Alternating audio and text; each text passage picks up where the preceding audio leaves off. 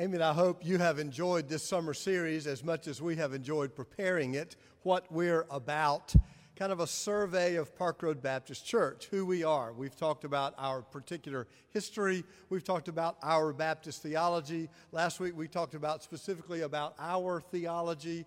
Um, today is an appropriate day to think about education with J.D. McDonald coming. Uh, a large part of J.D.'s job will be, in one way or another, helping to educate our children and our young people. And so we're really grateful for J.D. and having him come. Someone asked us this week if he was actually the second coming of Christ or if Amy had just made him sound like that.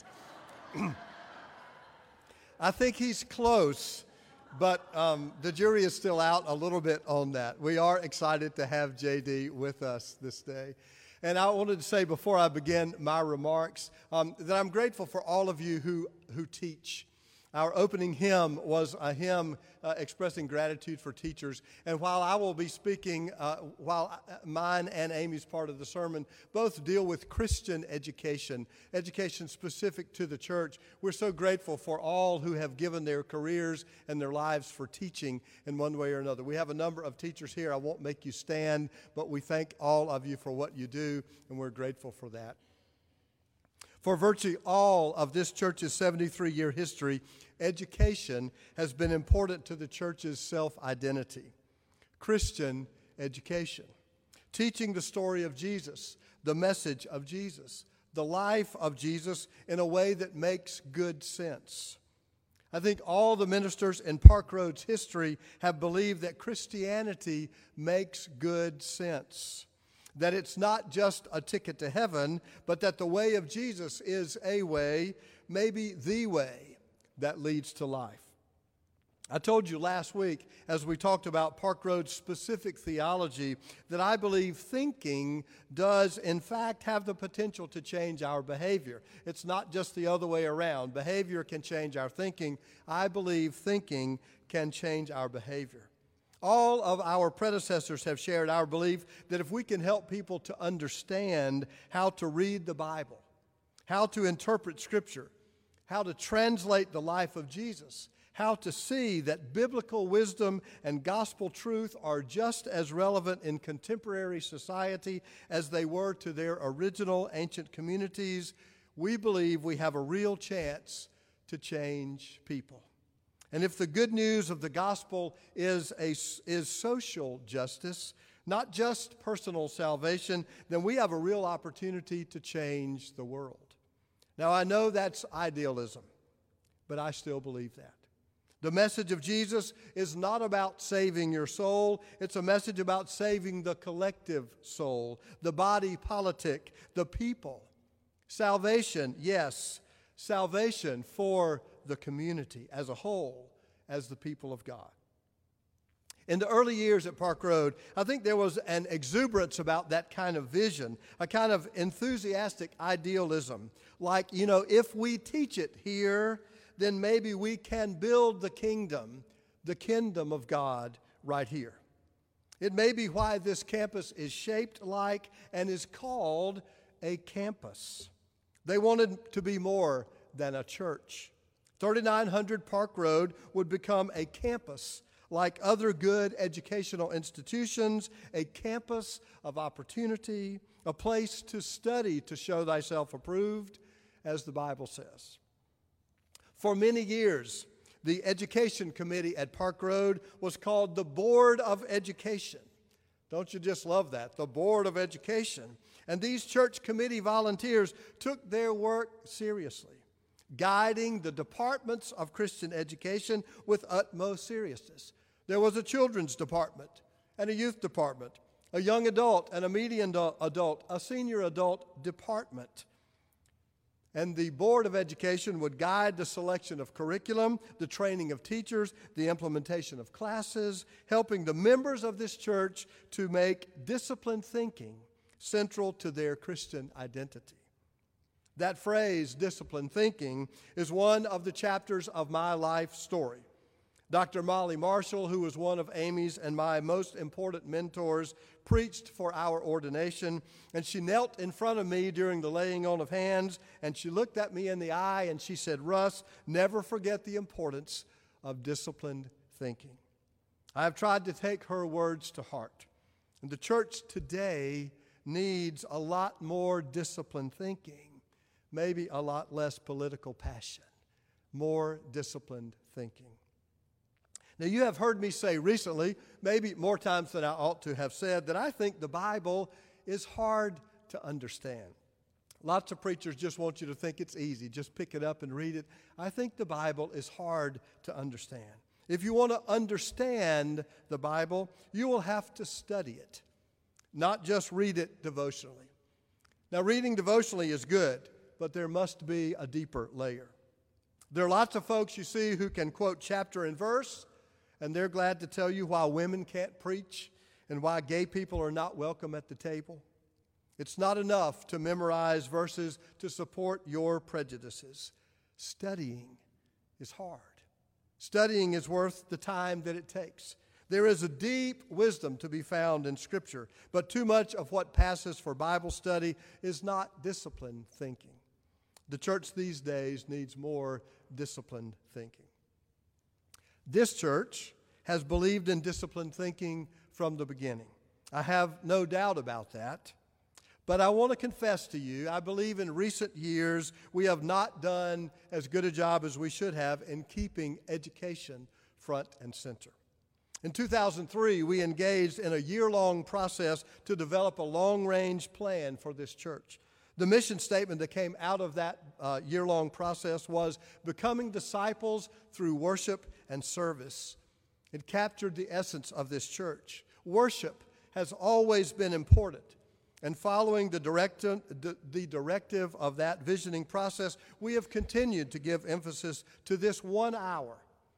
Sunday morning, 11 o'clock, this one hour as something that should be central to the life of our church.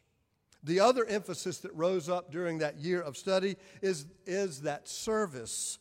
Being a church that is actively involved with hands on involvement in the local community is something we want to be about.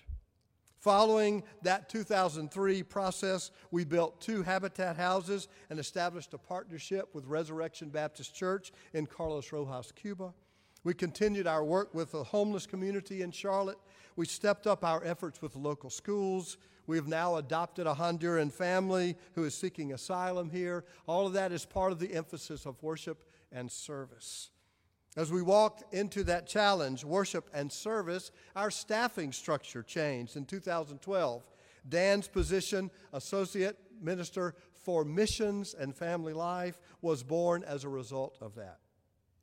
Some long range plans sit on a shelf and gather dust. Ours set the course for this church, for who we are, for what we have been for the last 20 years in a way that I think is still reflecting practical value for us worship and service.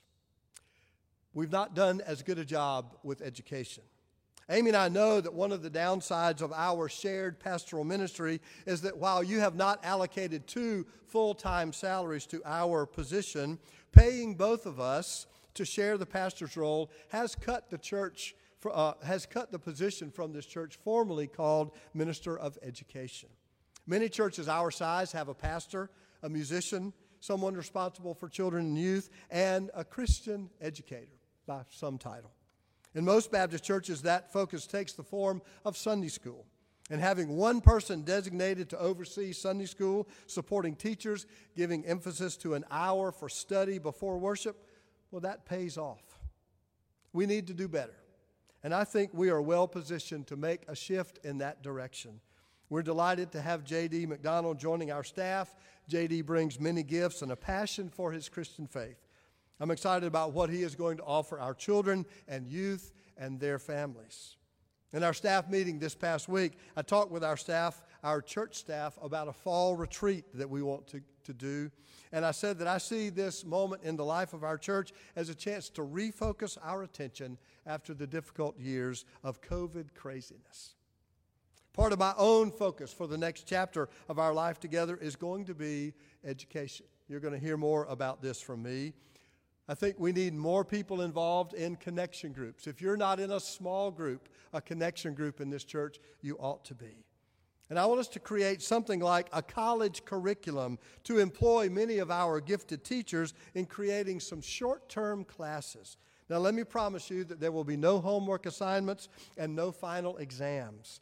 But we might offer you a chance to spend three weeks studying the spirituality of the body, or six weeks on the biblical book of Ruth. Gray Clark might offer an overview of mindfulness meditation, and Missy Solomon might bring back her soul collage as an offering. Some short term opportunities for you to be involved in disciplined thinking. I hope this fall to have some of these in place and to give you a chance, especially if you're not already in a Sunday morning connection group, to make a commitment to do some disciplined thinking about your faith. Amy said in a recent sermon that this church did not become who we are by happenstance, and that if we want to maintain what has been good and true and effective about our brand of faith community, then we will need to be intentional about that. Now, I'm not arrogant about who Park Road is, but I do believe in our brand of church. I want to keep our particular voice strong in the community, and I believe that disciplined thinking will be essential to that. Since we're focusing on the Proverbs this summer, let me share with you the Chinese proverb that says, Teachers open the door, but you must enter by yourself. There are many opportunities for you to practice disciplined thinking here, and we plan to increase those opportunities in the near future. But you will need to enter those doors by yourself. I hope you will.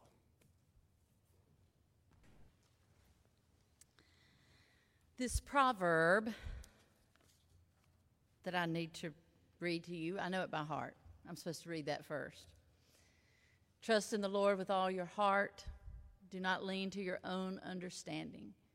In all your ways, acknowledge God, and God will guide your paths.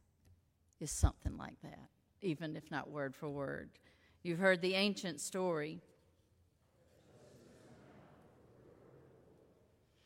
This proverb is my mother in law's favorite passage of Scripture.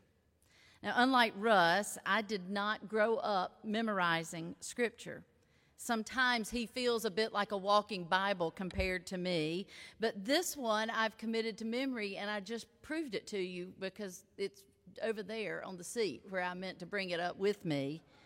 So thank goodness I know this one by heart, but I only know it by heart because of a camp song that we've sung for almost 40 years. It's an easy tune, just a few words, just the words of verses 5 and 6 of Proverbs 3. And I'm guessing we've sung it with thousands of children and youth over these years. Trust in the Lord with all your heart. Trust in the Lord with all your heart. Do not lean to your own understanding. Trust in the Lord with all your heart.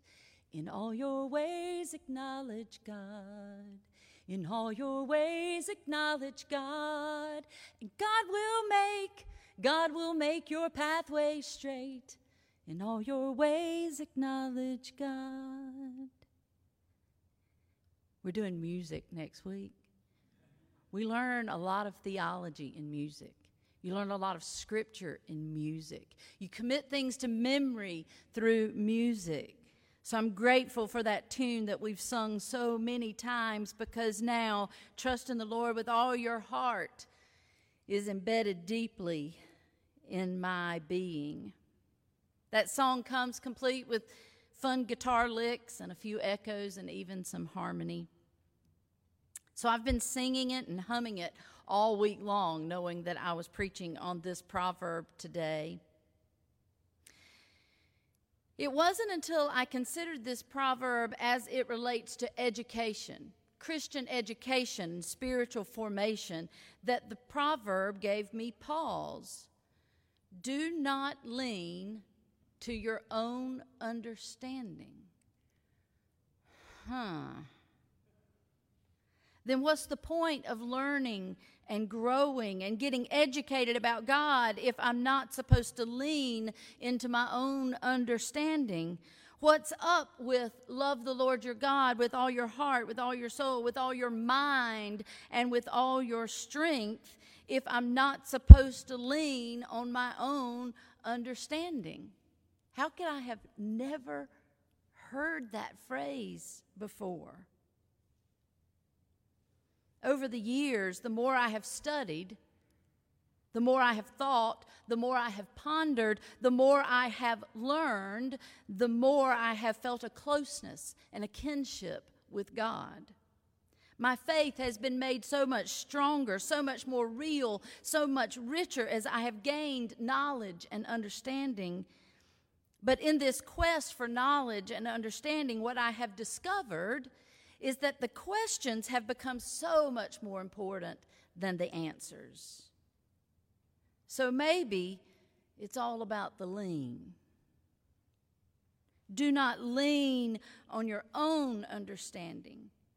Perhaps that's more of a warning to not be about seeking solid and definitive answers about who God is and how God is at work in the world, and much more of a leaning into God with our ponderings and our wonderings and our trying to understand God. Trust is letting go of control. And do we ever love control? Just me? I have control issues, I'll admit it. I like the laundry folded a certain way. I like the dishwasher loaded a certain way. In my own defense, though, as much as I want control because I want things to go the way I want them to go, often I want things to go the way I want them to go because I think it will please someone or make someone feel content or happy. And so I want it to go just this way because I want others to be content and happy and sometimes I just want them to be the way I want them to be. I mean, I don't want to be too perfect here. Often there seems to be a contest between trust and control. As one writer puts it, trust is not a possession we can secure for ourselves and then ration out to God. Trust is rather the living tissue of our relationship with God. What makes trust so fundamentally at odds with control and therefore such a challenge for all who desire God is that God continually revises and expands who we think God is supposed to be. To trust God means accepting friendship with one whose radical otherness is the utter mystery of infinitely unfettered love.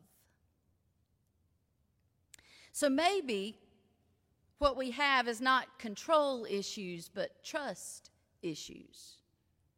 We want faith to be fact and easy to understand. But if we trust in God, then faith will be a leaning into a mystery with profound interest.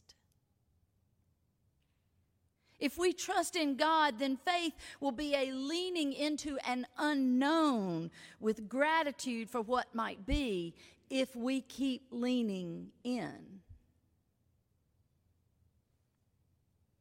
When someone lowers their voice, grabs our attention and we lean in to listen more carefully to better understand and be in the loop. When someone's telling a great story, we lean in to capture the whole of the tale, not wanting to miss a beat. It's not checking your brain at the door and being chastised for a thinking faith as if you're not in- intelligent enough to understand God, but rather it is a leaning in to more fully comprehend who God is and how God is at work in the world. Did you catch the phrase from the quote I shared from the editor of a journal called Weavings?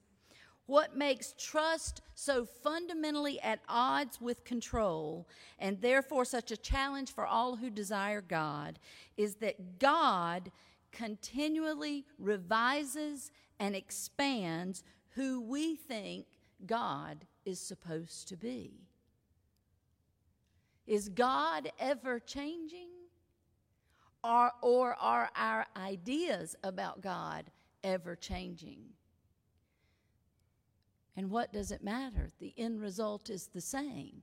We lean in, we grow, we expand, we change because we're leaning in to who God is. God is continually revising and expanding who we think God is supposed to be. So we keep leaning in, and that is Christian education and spiritual formation.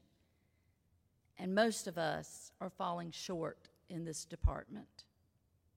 We're too busy, we're too controlling, we're too tired, we're too overwhelmed, we're too afraid, or we're too tired or we're too tied to what we thought we have known about God and unwilling to let go of old ideas to embrace new truths that are always coming toward us to do the hard work of leaning into God and discovering who God is yet to be, and then in turn, who we are yet to be.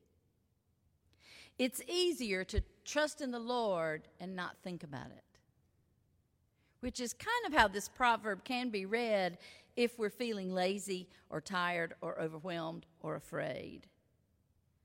But I don't think that's a helpful interpretation. It's not trust in the Lord and check your brain at the door. It's trust in the Lord and lean into God to better hear and see and understand. Have you ever done a trust fall? You're standing perhaps just on the ground, though I've seen them done from a higher posi- position if you have more trust and less control issues. You cross your arms in front. You check the back to see that people are gathered back there to catch you. You bark commands. Ready? And they are to say with great gusto, ready in unison. Then you declare, falling. And before you fall, you have to hear them say, fall. And then you just do it. You fall and you just trust that they will catch you. Do you understand the trust that you place in these people and all the work that goes into it for them to assure you that they've got you. Do you know how many times you look back? You double check, you make eye contact with everybody that's going to try to catch you. Trusting is not a haphazard adventure. Trust is work and investment, and everybody all in together. Christian education and spiritual formation should be an investment of our time, our energy, our hearts, and our minds. I was reminded of a recent video that I saw of a trust fall gone awry. The wife was standing on the shore of a lake, right? Her feet were in the water. Her husband is He's behind her. He is so ready to catch her. She crosses her arms and she says, Ready. And he says, Ready. And she says, Falling. And he says, Fall. And she goes face first into the water.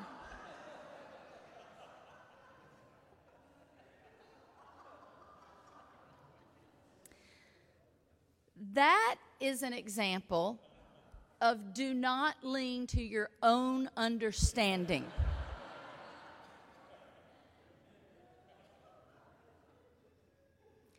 but rather, let us learn to trust fall into God with all of our hearts, with all of our souls, with all of our minds, and with all of our strength.